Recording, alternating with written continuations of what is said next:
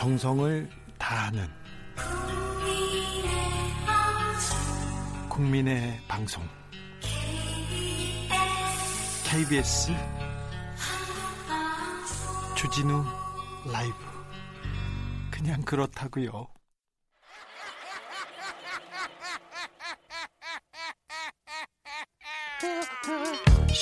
발로 뛰는 기자, 탐구하는 기자, 세상의 질문을 마구 던지는 기자, 기자가 본 오늘의 세상, 기자들의 수다.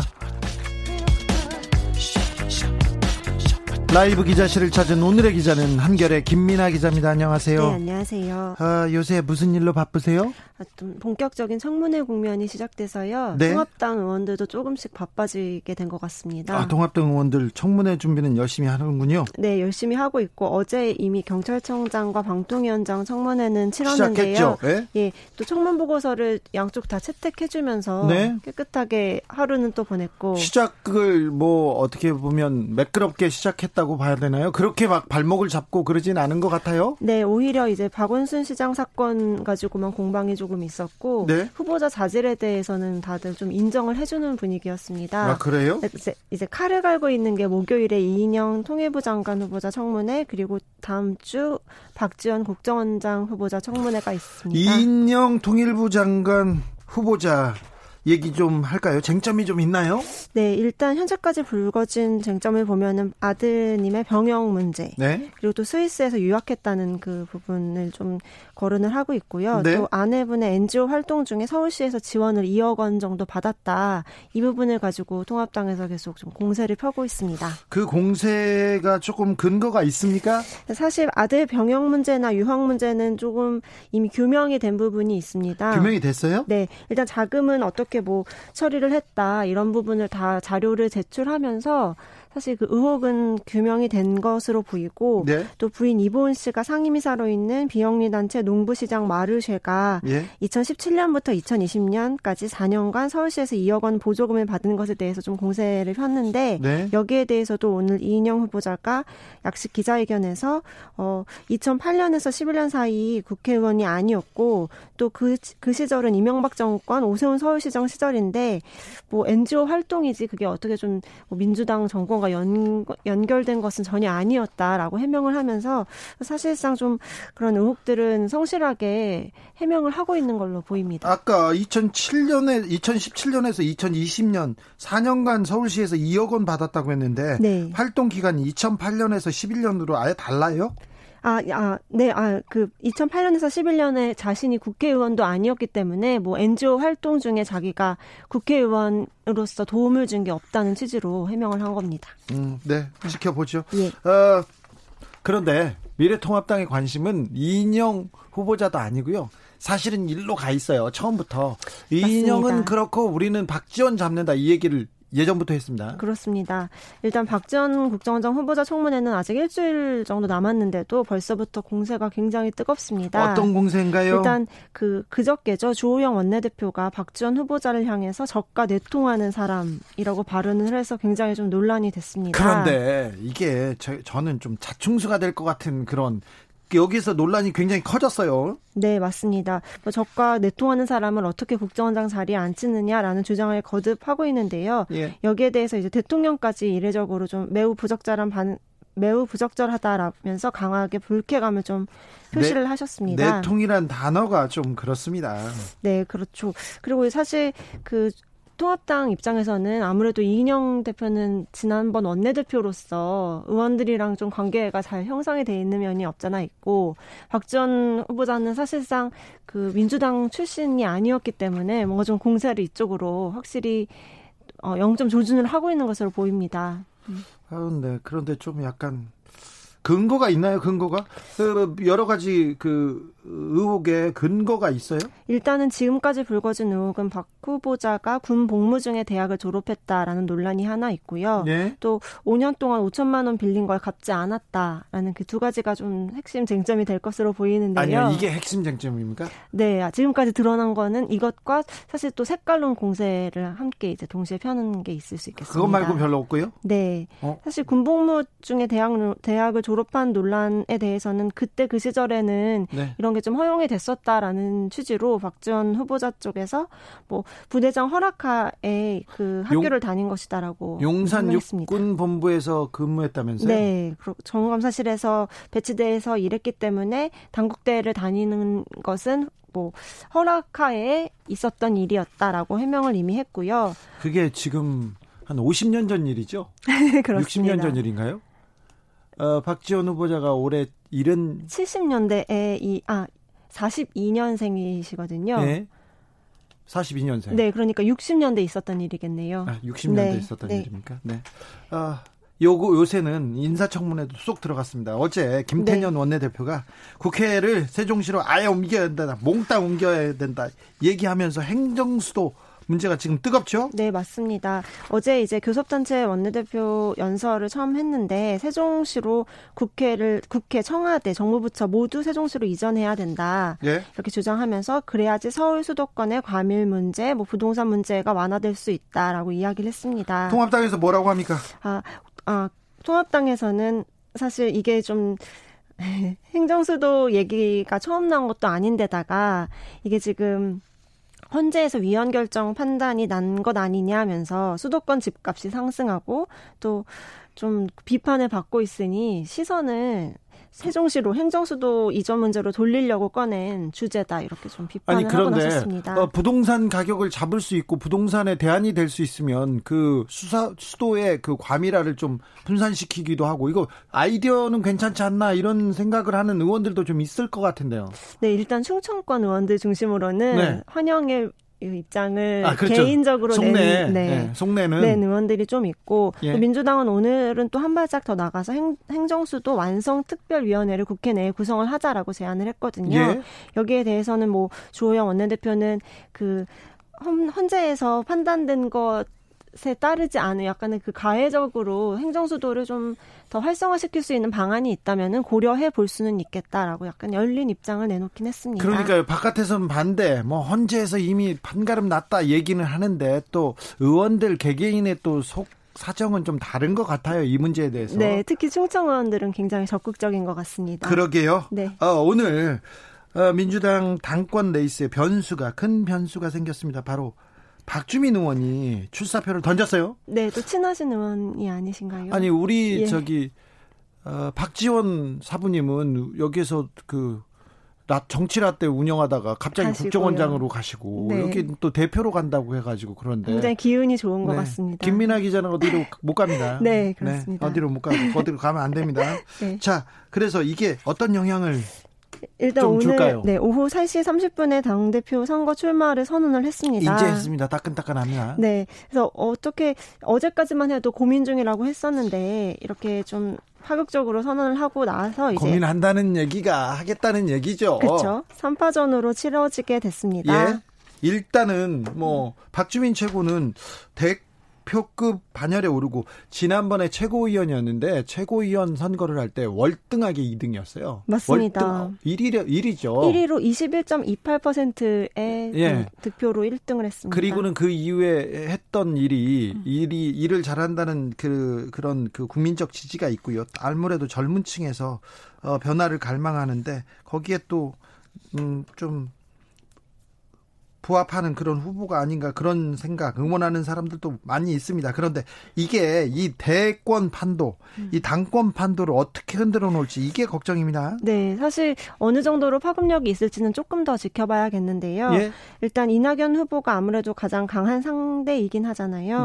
근데 나이 차이가 꽤 많이 납니다. 이낙연 후보가 1952년생이고 박주민 후보는 1973년생으로 사실 신구의 대결처럼 보여져요. 그래서 민주당 그 당원들이 어떻게 좀 선택을 할지에 관심이 굉장히 모이고 또 사실 박주민 의원 경우에는 이번에 당선이 되지 않더라도 자신의 몸집을 좀 키울 수 있는 상황이고 정치인으로는 미칠 게 없는 그런 그 도전입니다. 또 그래서. 사실 그 다음 재보궐선거에 서울시장 후보군으로도 사실 이름이 많이 오르시는 분이기 때문에 이번 그 당대표 도전을 통해서 어떻게 좀 더 성장하실지가 좀 기대됩니다. 박주민의 당대표 도전 그 양강구도에 어떤 변화가 있을지는 내일 김부겸 당대표 후보에게 물어보겠습니다. 내일 출연하는데 박주민 어떻게 생각하세요? 이렇게 물어보겠습니다. 네. 그리고 김부겸 후보한테 그 당부하고 싶은 거 그리고 물어보고 싶은 거 있으면 저한테 이렇게 문자로 보내주세요. 그럼 제가 따로 물을게요. 문자 보내겠습니다. 네, 보내주십시오. 네. 최고위원, 민주당 최고위원 출마는 누구누구 했죠? 네, 지금 사실 최고위원 기근이 되지 않을까 이런 생각이 좀 있었어요. 처음에는 그랬죠. 예, 근데 막판에 지금 9명이 출마를 하게 됐습니다. 예. 지금 여성 의원으로는 이재정, 양향자 의원이 출마를 했고요. 또 이재정, 양향자. 네, 그리고 이원욱, 노웅래, 한병도, 소병훈, 김종민, 그리고 원혜연, 염태영 시장이죠. 네. 이렇게 좀 되게 많은 숫자가 출마를 하면서 네. 24일에 이제 만약에 9명이 넘어가면 컷오프까지 거치게 돼 있었거든요. 네. 좀 어느 분한테 표심이 모일지도 관심사입니다. 최고위원에 출마하신 분들 중에서도 이게 궁금하거나 어떤 비전을 가지고 있는지 궁금하다고 하면 청취자들이 부르라면 제가 또 부르겠습니다. 그러니까 여기에 대한 의견도 주십시오. 저희는 청취자들이 시키는 대로 하는 청취자들만 떠받드는 그런 방송입니다. 네. 김정우님이 부동산이랑 별개로 서울 집중 분산해야 됩니다. 공공기관들 싹 다 지방으로 이전시켜 주세요. 이렇게 얘기했습니다. 5497님은 부동산 문제와 사교육 문제는 수도권 과밀화. 이건 안 됩니다. 이거 해소해야 됩니다. 이 얘기 주셨고요. 0761님 청와대 국회 세종시로 개구리 턱에 수염 나기 전에는 안 돼요. 안 돼. 이런 의견도 주셨습니다. 국민의당 얘기로 조금 가보겠습니다. 국민의당은 지금 안철수 대표가 서울시장에 대해서 관심이 있는 것 같은데 이게 어떻게 될지 좀 변수가 될 것 같아요. 앞날에. 네, 그러게요. 판이 커지면서 내년 4월 재보궐선거 판이 커지면서 국민의당의 그 목소리도 점점 좀 커지고 있습니다. 목소리가 커지는 이유가 특별히 미래통합당에서 계속 러브콜을 던져요. 맞습니다. 그러니까 서로 러브콜을 던졌다가 밀당의 시기인 것 같아요. 그렇죠. 지금. 네. 사이는 나쁘지 않아요. 둘이 지금 관계는 좋습니다. 맞습니다. 계속 데이트는 이어지고 있습니다. 오늘도 이제 권은희 국민의당 원내대표가 통합당과 굳이 손을 못 잡을 이유가 없다 이렇게 말을 하면서 뭐 정책적으로 일단은 공조를 할 것이고 앞으로 뭐 재보궐선거에 단일 후보를 내는 것도 뭐 고려해보지 않을 이유는 없다 이런 식으로 열린 좀 대답을 내놨습니다. 그래서 이제 내년 4보궐 선거에서 안철수 대표로 이제 정말 대표되는 국민의당이 어떻게 좀 영향력을 행사할 수 있을지에 관심이 모입니다. 네, 일단 공조를 하고 연대를 했는데 연대의 첫 출발은 추미애 법무부 장관 탄핵소추안이었습니다. 맞습니다. 어제 통합당과 국민의당이 추미애 법무부 장관에 대한 탄핵소추안을 국회에 제출했고 또 이게 이제 금요일에는 본회의에 올라가서 이제 표결에 붙여질 것으로 보입니다. 네. 또 이에 앞서서 지난 3일에는 윤석열 검찰총장 탄압 금지 및 추미애 법무부 장관의 공정한 직무를 촉구하는 결의안 이름이 굉장히 좀 네. 길죠. 네.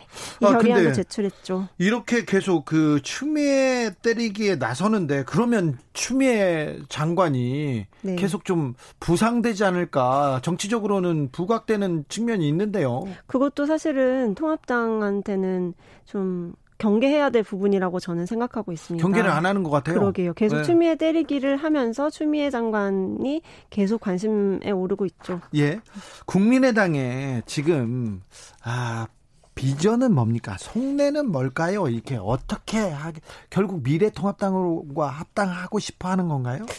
일단은 야권이 통합해야지 본인들의 목소리가 더 커질 수 있다고 믿는 거겠죠. 왜냐하면 지금 세석이기 때문에 어디에서도 좀 입장을 밝히는 것이 어렵고 미래통합당에는 그리고 대권 주저하고 서울시장 후보가 마땅치 않다. 맞습니다. 그런데 우리한테는 안철수가 있다. 이런 또 자신감도 있고요. 네, 통합당은 사실 인물난에 좀 시달리고 있고 누가 아직 들어올지는 모르지만 여러 이름이 나오지만 확정적으로 들어온 사람은 없는 상황이고 또 서울시장 하면 또 안철수 대표가 아름다운 양보를 한 적이 있기 때문에 아무래도 관심이 안철수 대표 쪽으로 쏠리고는 있습니다. 네, 관심이 좀 있습니까?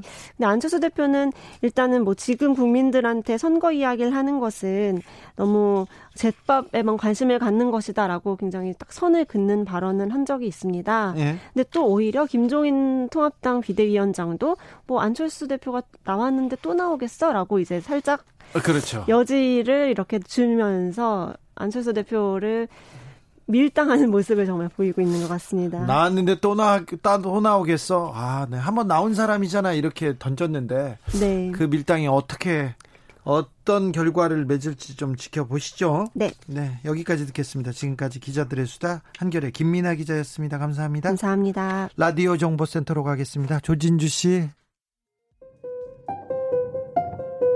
정치 피로, 사건 사고로 인한 피로, 고달픈 일상에서 오는 피로.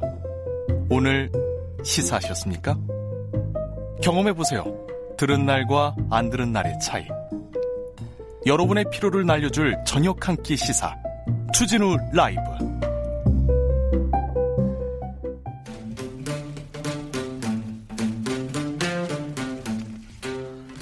청년이 보고 듣고 느끼는 요즘 우리 사회, 그것이 궁금하다. 청년에게 묻는다.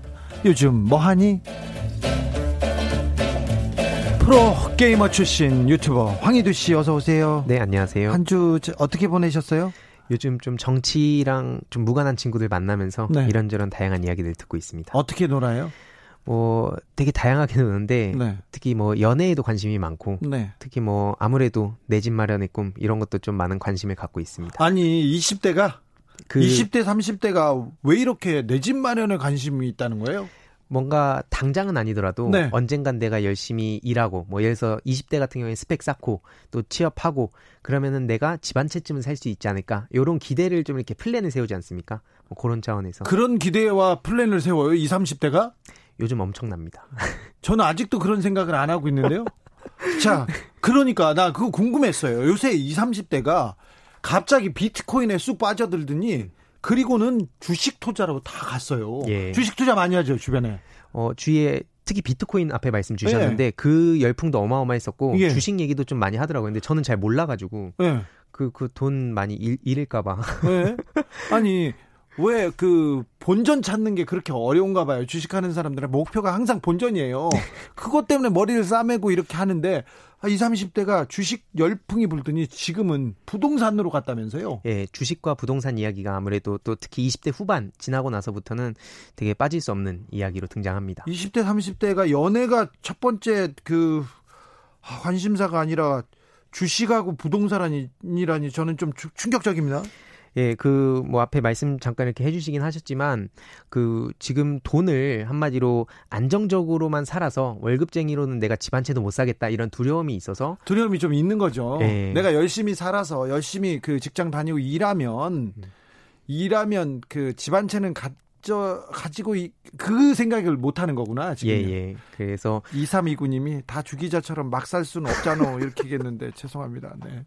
네.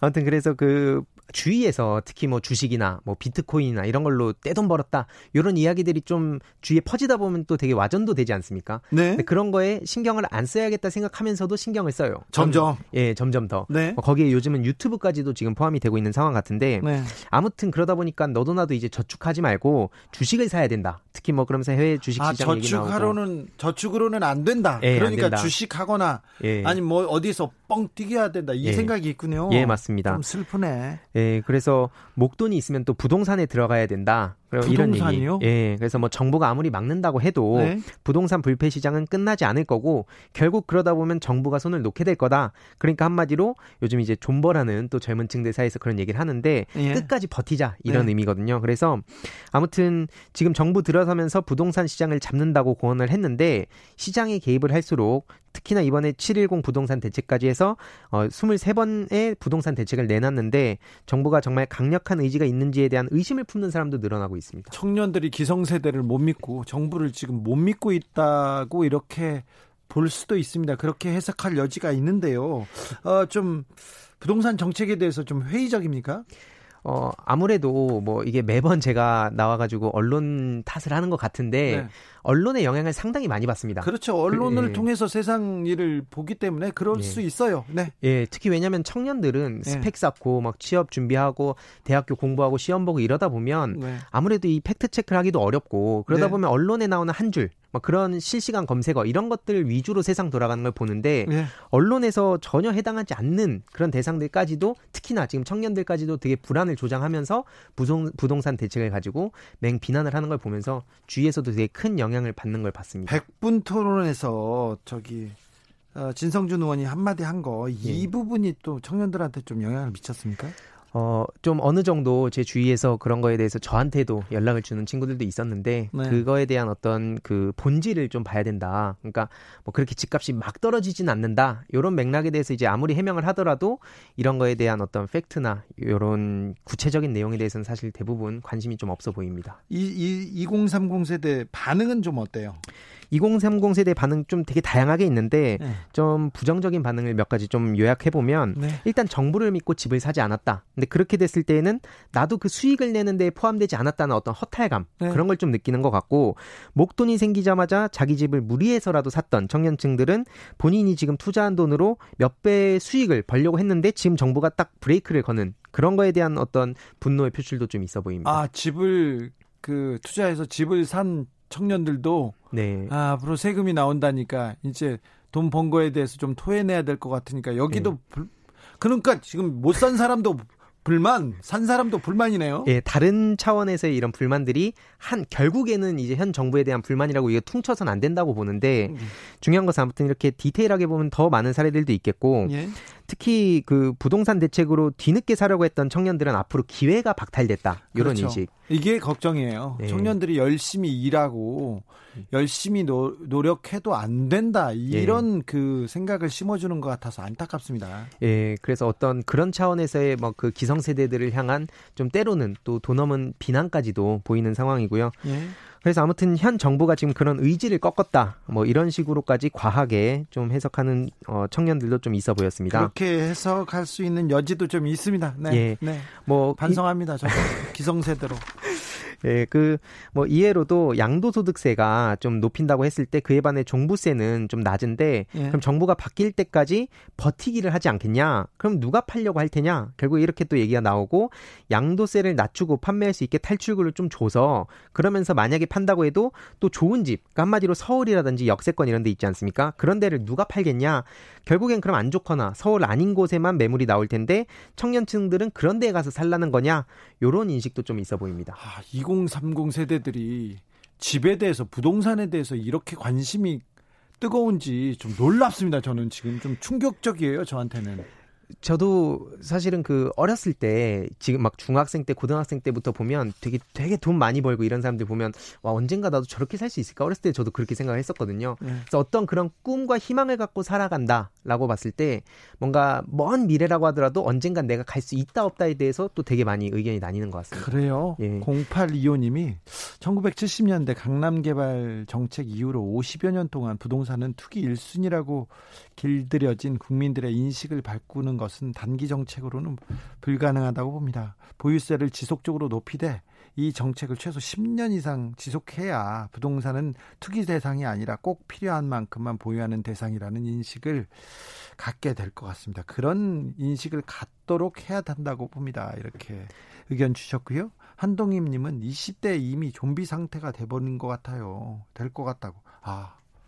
20대인가 봐요. 대학 졸업하고 스펙 쌓기, 취업, 연애, 내 집 마련 무슨 슈퍼맨입니까? 이렇게 안타까워하는 분들도 있어요. 진짜 청춘이 아름답다고 하는데 제가 청춘일 때도 그렇게 장밋빛은 아니었어요. 그때도 어려웠거든요. 네. 근데 지금 청춘들 힘들어 나만 힘들어 이렇게 생각하는 분들이 있을 거예요. 예, 사실 저는 저도 이제 살고 이제 공부도 하고 단체도 운영하면서 느꼈던 게 뭐냐면 그 시대마다의 어떤 청년들의 아픔과 네. 예, 그런 게 다 다르다고 생각을 하거든요. 예? 근데 중요한 것은 어쨌든 지금 문재인 정부에서 투기와 불로소득을 근절하겠다 이 철학을 가지고 여러 가지 정책을 내지 않습니까? 그거에 대해서는 어떻게 생각합니까? 좀 언론의 영향을 많이 받는 친구들은 그게 다 아니라고 좀 생각을 하는데 그래서 저는 팩트체크라든지 좀 어떻게 보면 언론이 제대로 된 보도를 좀 해주면 일단 지금 정부나 어른들이 하는 말에 대해서는 좀 불신을 갖고 있네요. 기본적으로 상황마다 또 다르긴 하지만 좀 내가 좋은 건 좀 좋게 받아들이고 싶고, 그러니까 희망을 부여잡는 것 같다고 전 생각을 해요. 다 나쁘다고 보는 게 아니라 어느 정도 좀 마지막 희망의 끈이라도 잡고 싶어서 좀 좋은 얘기들은 이렇게 될 거야. 반면에 이제 조금 안 좋은 얘기들은 이거에 대한 어떤 비판과 비난을 좀 많이 가하는 것 같습니다. 지금 취업이 어렵고 경제가 어렵고 그다음에 부동산 계속 오르고 그러니까 아, 나의 미래가 더 불확실해지는 건 아닌가 이렇게 해서 걱정하겠죠. 예. 네. 그래서 핑크뮬리님이 다음 세대를 위해서 집값을 잡아야 됩니다. 그렇습니다. 집값을 좀 잡아야 됩니다. 네. 예, 저도 좀 찾아보니까 그 다주택자 같은 경우에는 0.4%고 그다음에 종부세 납세 의무자는 1%밖에 안 되는데 마치 이게 우리 모든 청년들까지도 이 피해를 보게 되는 것처럼 보도가 되는 걸 보면서. 그런데 청년층 무주택자들을 위해서는 굉장히 많은 그 정책들이 나오고 있어요. 예. 역세권에 그 역 주변에 그 청년 주택들 만들어 가지고 쉽게 들어가고 그리고 분양받을 수 있도록 하는데 그런 거에 대한 관심이나 뭐 그 감사 그런 건 없습니까?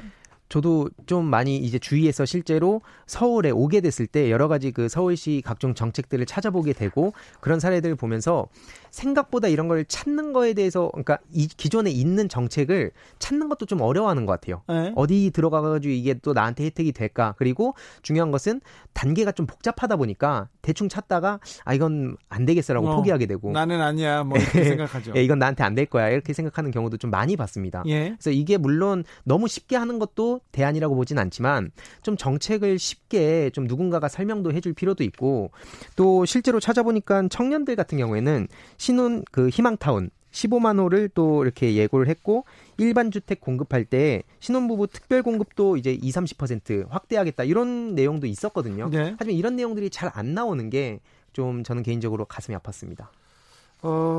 참 집에 대한 청년들의 관심 큰데 이 부분에 대한 조금 안전장치를 만들어줘야 됩니다. 어른들이. 그렇죠. 그런데 아, 내가 어디에서 살 것인가 이게 불안했기 때문에 계속 부동산에 매달리는 거 아닌가. 청년들이 꿈과 그리고 사랑에 이렇게 목을 매야 되는데 부동산에 목을 메고 주식을 쳐다보다니요. 제가 좀 충격이었습니다.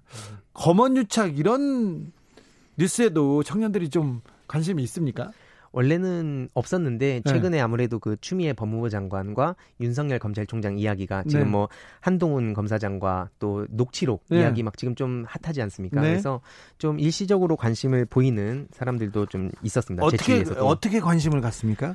일단은 그냥 뭐가 맞는지 모르겠다. 그러니까 이제 제가 그래서 주위 친구들하고도 얘기할 때 좀 재밌는 게 넌 어쨌든 편파적이지 않냐 이런 식으로 그냥 어떤 객관적인 정보를 듣고 싶어 하는데 사실 그게 쉽지 않지 않습니까? 그래서 그런 부분에서 진실을 알고 싶어 하는 사람들은 좀 많은데 진실을 알고 싶으면 주진우 라이브를 들으라고 하세요. 그래서 그 사람들이 이렇게 알려주면 이게 쉽게 정확하게 이렇게 설명해 준다고 그런 얘기를 좀 해요. 저 나올 때 꼭 보라고 하고 있습니다. 아, 그렇습니까? 네, 잘하고 있습니다. 네. 그런데 자, 이 내용은 어떻게 보고 있어요? 일단은 그 뭐 도대체 뭐가 맞는 거냐 앞서 말씀드렸듯이 좀 의아해하는 반응들이 많고 특히 기사량이 너무나 많이 쏟아지는데 또 너무 많이 나오니까 모르겠어 이런 사람 많죠? 예예. 그래서 이걸 좀 요약을 해줬으면 좋겠다 그런 반응들도 있고 특히 최근에 그 윤석열 검찰총장이 탄압을 당하고 있다라고 생각하는 사람도 있었고 또 반면에 추미애 법무부 장관이 잘못하던 것 같다고 생각하던 반응들 중에서도 최근에 그 채널A 기자가 구속되지 않았습니까? 네. 그래서 그런 반응 보면서 뭐지? 이것도 내가 알던 거랑 다른 건가 하는 그런 반응도 좀 있었습니다. 네. 기사가 너무 많아서 정보가 너무 많아서 제대로 이렇게 전달이 안 됐을 가능성도 좀 커요. 예. 좀 이 그 일반 대중들의 반응 보고 어떤 생각 들었어요? 일단은 그 내용 팩트만 보더라도 뭐 폰 2대를 초기화하고 노트북 1대를 포맷을 하고 뭐 카톡 계정을 삭제하고 이런 거를 봤을 때 지금 어느 정도 여러 가지 의혹들이 있다고 생각을 했고 좀 극우 커뮤니티에서 일부 반응을 보면 정부가 검찰과 언론을 장악하려는 시도 아니냐 이러면서 뭐 친문 아니면 어떻게든 구속을 시킨다는 좀 과한 반응을 보이는 그런 움직임이 있었습니다. 좀 과하네요. 예, 좀 많이 과하다 생각이 들었고 특히 그 강요미수죄로 구속된 첫 사례다 이런 식으로까지 얘기를 해서 또 댓글들 반응이 좀 핫한 게 있었는데 저는 개인적으로 그렇게 생각합니다. 지금 검찰이 좀 시간 끌기로 본질을 훼손시키려고 하는 게 아닌가. 그래서 이번에 그 유시민 이사장을 이 여러 가지 이 나온 결과들을 봤을 때에도 좀 개인적으로는 의문점들이 여전히 많고, 주위의 청년들도 이게 좀 복잡하더라도 이렇게 쉽게 판단해서는 안 될 심각한 문제라고 저는 생각을 합니다. 예. 쉽게 판단한데 어려우니까 좀 판단이 안 설 수도 있습니다. 그럴 때 주진우 라이브 아시죠? 네. 이 문제는 교통정보센터 다녀와서 잠시 후 초지일검에서 자세히 이야기 나눠보겠습니다. 황희도 씨, 요즘 뭐하니? 오늘도 함께했습니다. 감사합니다. 감사합니다. 교통정보센터 다녀오겠습니다. 오수미 씨. 테이크아웃 시사 나왔습니다. 오늘도 하나 챙겨가세요. 주진우 라이브.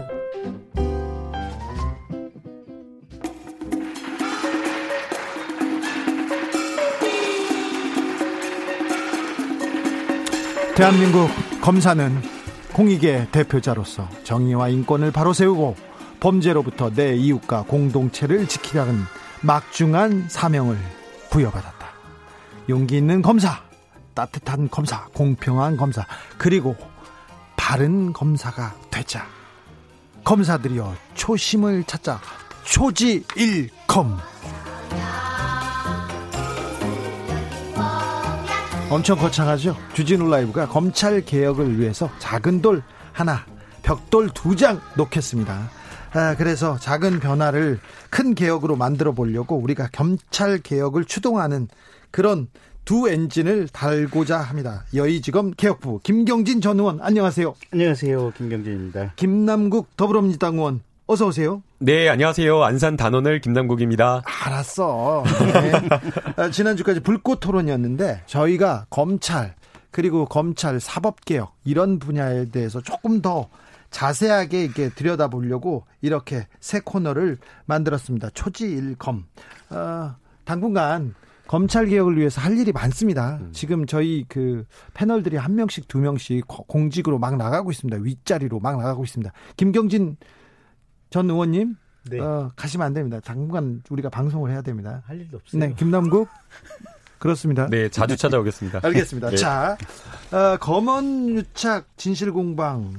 네, 뜨거운데 강요미수죄로 이동재 전 기자가 구속됐어요? 네. 자, 가볼까요? 김경진. 네. 구속됐죠. 네. 결국은 제가 지난주까지 대검 안에서 네. 죄가 안 된다는 의견이 있고, 예? 그래서 이제 신중하게 접근해야 한다라고 하는, 그렇죠? 취지로 얘기를 드렸는데, 대검 안에서 신중하게 접근해야 된다는 의견이 많았어요. 예. 그런데 근데 어쨌든 영장이 나왔어요. 법원에서 영장이 나왔으니까. 네. 제 판사께서 구속할 만하다라고 판단을 하셨던 것 같고, 일단 그렇게 봐야죠. 네, 그래서 이제 이동재 기자 같은 경우는 어쨌든 지금 현재로 보면 기소가 될 것이고, 네. 기소되면 아마 유죄 판결이 될 확률이 매우 높은 것 같아요. 여기서 한 걸음 더. 그러면 한동훈 검사장은 어떻게 될까요? 이거 검사와 기자에서 한 다리를 건너서 검사한테 가야 되는데. 그게 어제 오늘 이제 그 녹취록 전문이라고 해가지고, 네? 이동기 기자 변호인을 통해서 이제 전문을 깠잖아요. 네.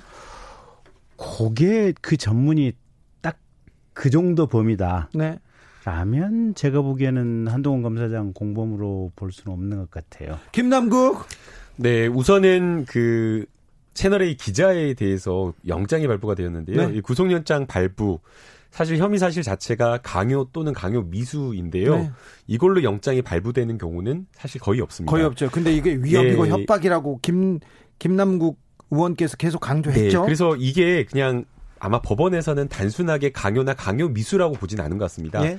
강요나 이제 강요 미수가 될, 이 영장이 발부가 되려면 대개는 엄청 수도 없이 여러 번 해악을 고지하고 심각할 정도에 이른 정도에는 영장이 발부되는 경우가 이례적이지만 있었거든요. 그렇죠. 근데 이것도 이례적으로 발부가 되었다라고 하는 것은 아마 법원에서는 이게 단순하게 강요미수의 범죄만 있는 것이 아니라, 네. 그것을 더 넘어서서 검찰 고위직과의 어떤 공범관계가 있는 것 아니냐 라는 정도의 의심을 한 것 같습니다. 그래서, 네. 녹취록이 나왔습니다. 그것도 이동재 기자 측에서 녹취록을 내놨어요. 네, 물론 이제 지금 수준에서, 예. 지금 이동재 기자가 공개한 그 녹취록만을 봤을 때 과연 공범관계가 성립되느냐 여부는 좀 저도 불분명하다라고 보이고요. 그래 보여요. 네, 다만 그럼에도 불구하고 결국에 이 문제는 검언 유착, 표적 수사를 하고 언론과 검찰이 유착되어가지고 무엇인가 사건을 만들어내려고 한 것 아니냐라고 하는 어떻게 보면 검찰 수사의 공정성과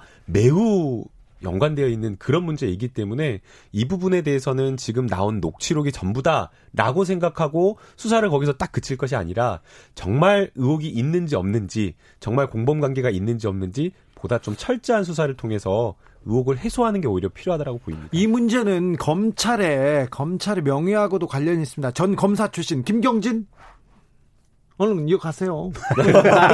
보고 있어. 아니 그래서 그 녹취록을 쭉 봤더니 네. 요성태 가지고는 한동훈 검사장 뭐 공범이라고 단정하기는 어려워서. 네. 저도 공감합니다. 네. 그래서 기사를 쭉 이렇게 저렇게 봤더니 봤죠. 마침 미디어 오늘에서 나온 기사가 재밌는 게 하나가 있더만요. 네. 미디어 오늘에서 소개를 한 것 중에 이제 각 언론들의 기사를 서로 비교해서 이제 분석한 게 하나 있는데. 네. 거기서 조선일보하고 한겨레 기사하고 두 개를 이제 이렇게 수평적으로 비교를 하면서 네. 한겨레에 나온 기사 중에 이제 이런 게 있답니다. 네. 그러니까 그때 현장에 동행했던 채널A의 이동재 기자 말고 또 다른 기자 있지 않습니까? 백무 기자가 있죠? 예. 그 기자의 휴대폰 안에 네. 그러니까 녹음 파일의 원본이 있고 예. 그게 그대로 검찰에 압수가 돼 있다. 예. 그래서 그 내용은 아마 요 지금 이 녹취록하고 조금 다를 수도 있겠다라고 하는 그런 뉘앙스가 좀 실려 있는 것 같아요. 네. 그래서 그 부분을 좀 명확히 보면 아마 좀 판단이 가능하지 않을까 싶긴 해요, 보면. 네, 수사팀에서도 비슷한 취지의 이야기를 했는데요. 지금 이동재 기자의 변호인 측에서 공개를 한 녹취록 전문이 전부가 아닐 수도 있다. 전부가 아니다라는 취지로. 전문을 공개한다고 놓고 전문을 공개하지 않았어요, 지금 사실은. 전부가 아니다라는 그 취지의 성명을 내놨기 때문에 네. 수사팀에서 가지고 있는 자료를 좀 살펴볼 필요가 있다고 생각이 들고요. 네. 그다음에 이번에 영장이 발부되면서 사실 영장 구속 사유에 공모관계를 의심할 만한 상당한 자료가 있다라는 그런 표현이 들어가 있거든요. 그렇죠. 예, 그렇다라고 하는 것은 지금 현재 단계로서 변호인 측에서 공개한 자료만으로는 공모관계가 불분명하지만 그러나 적어도 수사하고 있는 자료 또는 구속영장이 발부되었을 때의 그 자료를 봤을 때에는 수사의 필요성은 인정되는 상황 아닌가. 예. 그러면 지금 상황을 놓고 예단해가지고 공모관계가 안 된다라고 하면서 보도를 하는 것은 사실 어떻게 보면 추측성 보도고 방향을 만들어가려고 하는 보도이기 때문에 좀 적절하지는 않은 것 같습니다. 8.16. 근데 이제 이쯤 되면 네. 제가 보기에는 그 백무 기자가 깔 수도 있는 것 같아요. 그럴 수 있을 것 같아요. 네, 두고 보시죠. 네, 뭐. 8166님이 채널A 기자가 일부러 부산까지 내려가서 검사를 만나서 그 정도 얘기를 나눴는데 이게 공모가 아니라고요. 이렇게 안타까워. 그 8166 분은 조금 네. 상황 맥락을 좀 더 아셔야 되는 게 그때 기자가 일부러 지금 부산까지 간 건 아니고 당일날이 검찰총장이 네, 부산고검 부산지검을 방문하러 갔던 길이었고 그때에 많은 기자들이 따라갔는데 그때 수행 취재단 중에 이 채널A의 이동재 기자하고 그다음에 또 다른 기자가 같이 따라가서 예. 그 김에 당시 그 부산고검 차장으로 좌천되어 있던 이 한동훈 검사장을 만나러 가서 인사를 한 거예요, 보면. 그리고 지금 네. 나온 대화는 예. 공모라고 보기는 좀 어려워요. 아까 김남국 의원도 얘기하셨는데 그러니까 좀 상황을 좀 지켜보시고 사실관계가 확인되면 그때 얘기하셔도 늦지 않습니다. 네, 맞습니다. 조금 더 신중할 필요는 있고요. 네. 다만 이제 보도가 되는 내용 중에 이런 내용도 있습니다. 사실 협박의 피해자라고 하는 사람은 수감되어 있었기 때문에 그 대리인이라고 하는 지모 씨가 이 기자를 만났던 거였잖아요. 네. 근데 이 지모 씨 같은 경우에는 과연 이 기자가 정말 검찰과 유착 관계에 있는지 정말 이 기자의 뒷배로 검찰이 있는지 여부가 굉장히 중요했기 때문에 이 점을 여러 차례 확인을 했다라고 이야기를 하고 있고요.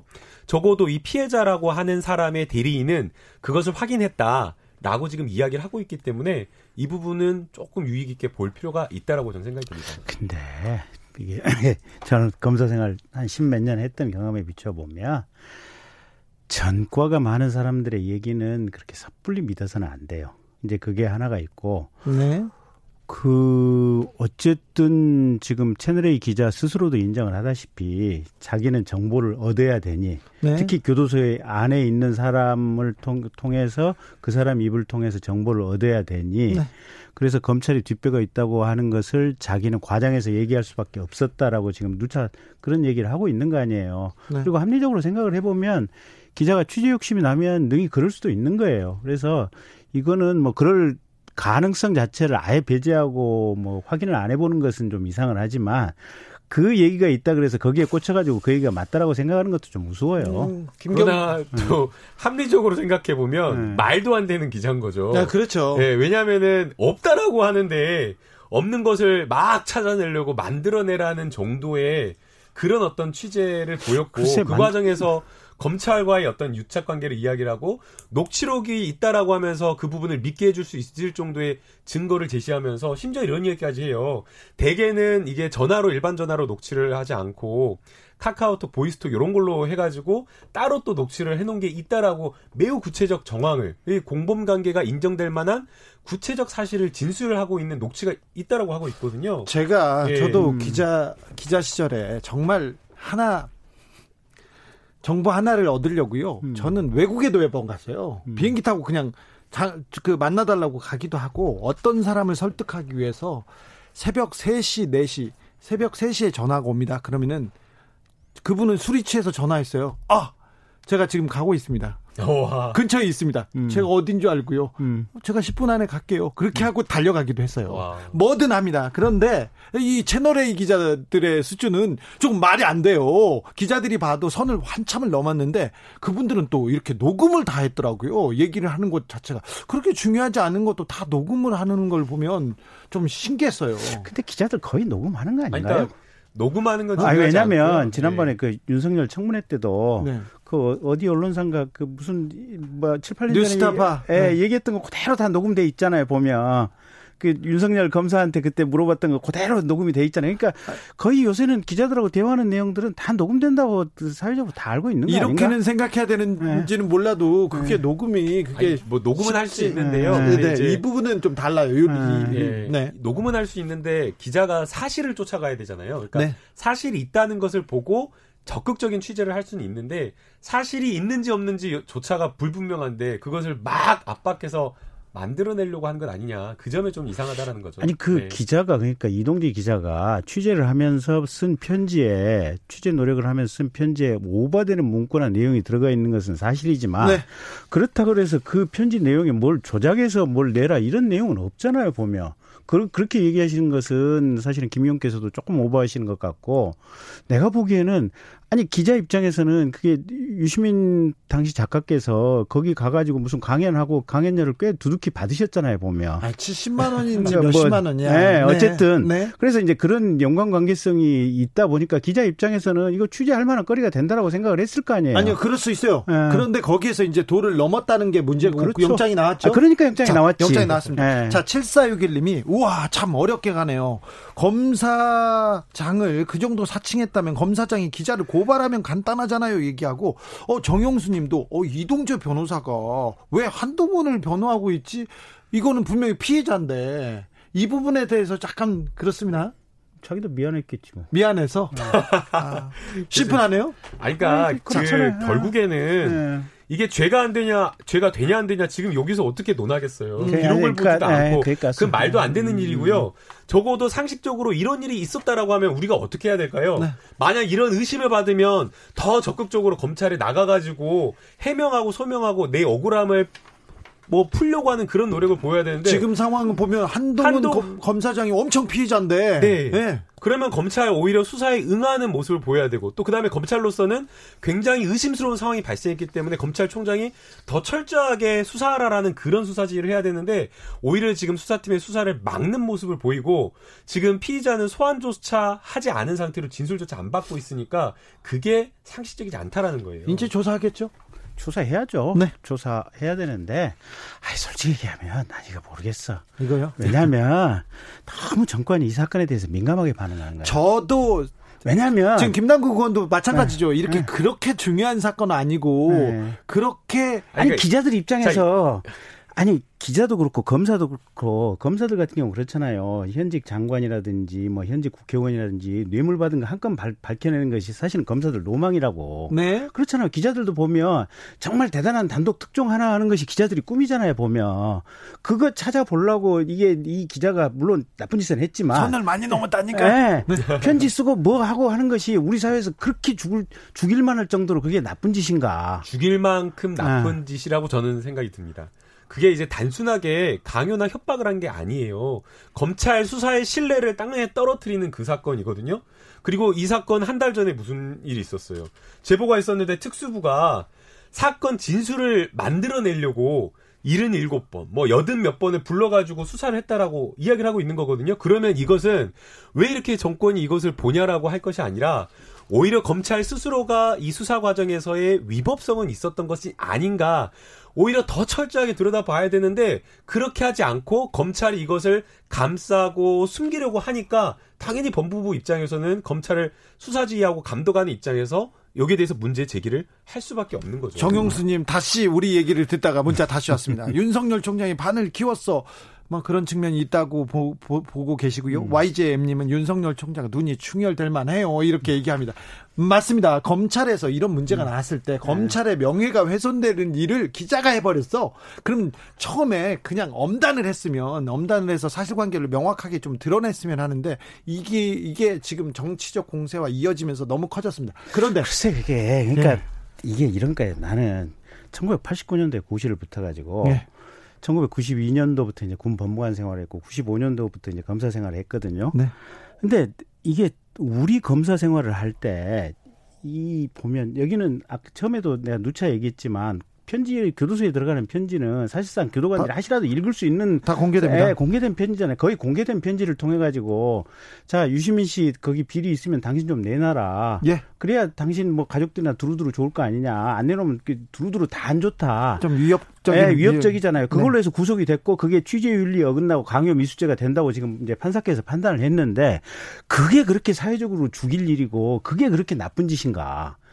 엄청 나쁜 짓이죠. 그러니까 우리 세대 내가 1995년도에 검사를 했던 사람의 시각으로 비춰보면 네. 검사나 기자들이 뭔가 사회적으로 문제가 있어 보이는 지점에 대해서 팔려고 노력을 했고 이런 것들이 절차적으로 지금 문제가 있기 때문에 단죄는 받는 거지만 그게 그렇게 진짜 그러니까 김남국 변호사하고 세대 차이도 있고 시각 차이도 분명히 있는 것 같아요. 아이고 저는 그렇게 생각하면 안 된다라고 생각이 들어요. 그거는 건전한 상식에 반하는 전 주장이라고 생각이 들고요. 아이고. 기자가 세상에 막 협박이라고 하는 아주 무리한 수단을 사용을 해서 억지로 표적 수사하듯이 무엇인가 얻어내려고 했다라는 그 의혹을 받고 있고 그리고 그 과정에 검찰과 언론이 유착했다라는 그 의혹이 지금 제기되고 있는 상황에서 이게 과연 그렇게까지 비난할 만한 일이냐라고 그러니까 이야기를 하면 좀 너무나 좀 검사 모르겠어요. 출신 국회의원이라고 하기에는 진짜 이건 상식적이지 않은 것 같습니다. 제가 구시대 인물이 되었는지는 모르겠지만 좀 얼마 나이 그렇게 많지 않는데 뭐 갑자기 구시대 인물이 되고 아니 있어. 그러니까 가령 깡패가 밀실에서 조용히 옆에다 칼을 대고 누구 범죄 정보 있으면 얘기해봐 아니면 누구에 대해서 뭐라도 좀 내놔봐 이렇다면은 그거는 정말로 협박이고 나쁜 짓이에요. 자 그런데 아까도 누차 얘기했지만 거의 교도소 들어가는 공개 편지를 통해서 무슨 정보 있으면 좀 내놔봐라 쫓아갔다. 검사를 그다음에 검사장을 만나서 나 이런 방식으로 수사를 해보려고 하는데 너 생각은 어떠냐 이거 아니라 지금 이거는 너무 답답한데요. 취재의 동기부터가 맞지가 않잖아요. 불순하잖아요. 유시민 작가님이 비리를 저질렀다라는 의혹이나 이러한 진술이 나와야 되는데 그런 것들이 없는 상태에서 야당의 유력 정치인, 유력 스피커라는 이유로 표적 수사를 하려고 했던 거예요. 표적 취재를. 그러면 그 과정에서 취재윤리를 단순하게 어긋난 것이 아니라 협박이라고 하는 굉장히 죄질이 나쁜 그러한 수단까지 저질렀고 그 과정에서 검찰까지 연루되었다라고 하는 이 문제를 어떻게 가벼이 여길 수 있습니까? 내가 그러면 법조인으로서 그런 말씀하시면 안 돼요. 내가 진짜 이건 아닙니다. 다음 주는 내가 건너뛰고 그 다음 주에 올 때 내가 채널A 쪽이나 뭐 하여간 제주권 내가 그쪽을 접촉을 해가지고 니들이 유시민을 왜 그렇게까지 그러면 타겟을 해서 취재하려고 했는지 한번 제주권 알아가지고 와서 내가 여기서 얘기를 해줘볼게. 아 그래요? 네, 뭔가 아니 그 채널A 기자가 됐든 뭐가 됐든 아니 자기들도 뭔가 필이 꽂히고 머릿속에 뭔가 제보가 들어오니 뭔가 있으니까 그걸 팔라고 했을 거 아니에요. 그렇죠. 팔라고 했다라고 하는. 그게 네. 아무 근거 없이 맨땅에 헤딩하면서 기자들이 뭘 쫓아가고 이런 일은 없단 말이에요. 보면. 검사들도 마찬가지고. 그러니까 지금 보도된 이야기에 따르면 네. 취재를 하려고 했던 이유가 거기 가서 강연했다라는 그 이유 하나만이라는 거거든요. 그 이유 하나만은 아니겠죠. 아니, 그렇게 또, 지금 이야기가 보도가 되고 있어요. 또 뭔가가 있겠지. 그게 네. 근데 뭔가를 못 밝혀냈잖아요. 아 그러니까 내가 한번 내밀한 걸 물어볼게. 네. 제가 네. 진짜 하고 싶은 얘기가 많았어요. 7월 인사 얘기도 해야 되고 지금 추미애 장관 지금 그 법무부 내에서 어떤 상황인지도 물어봐야 되고 네. 그리고 삼성전자 이재용 부회장 기소에 임박한 것도 얘기했는데 네. 24일 예정된 수사심의위원회 그러니까 이동재 한동훈 관련된 이 수사심의위원회에서는 기소하라고 나오겠죠? 아, 당연히 구속됐는데 기소하라고 나오겠죠. 그렇겠죠? 네. 아, 나 이 얘기만 하고 끝났네 오늘도. 그래요.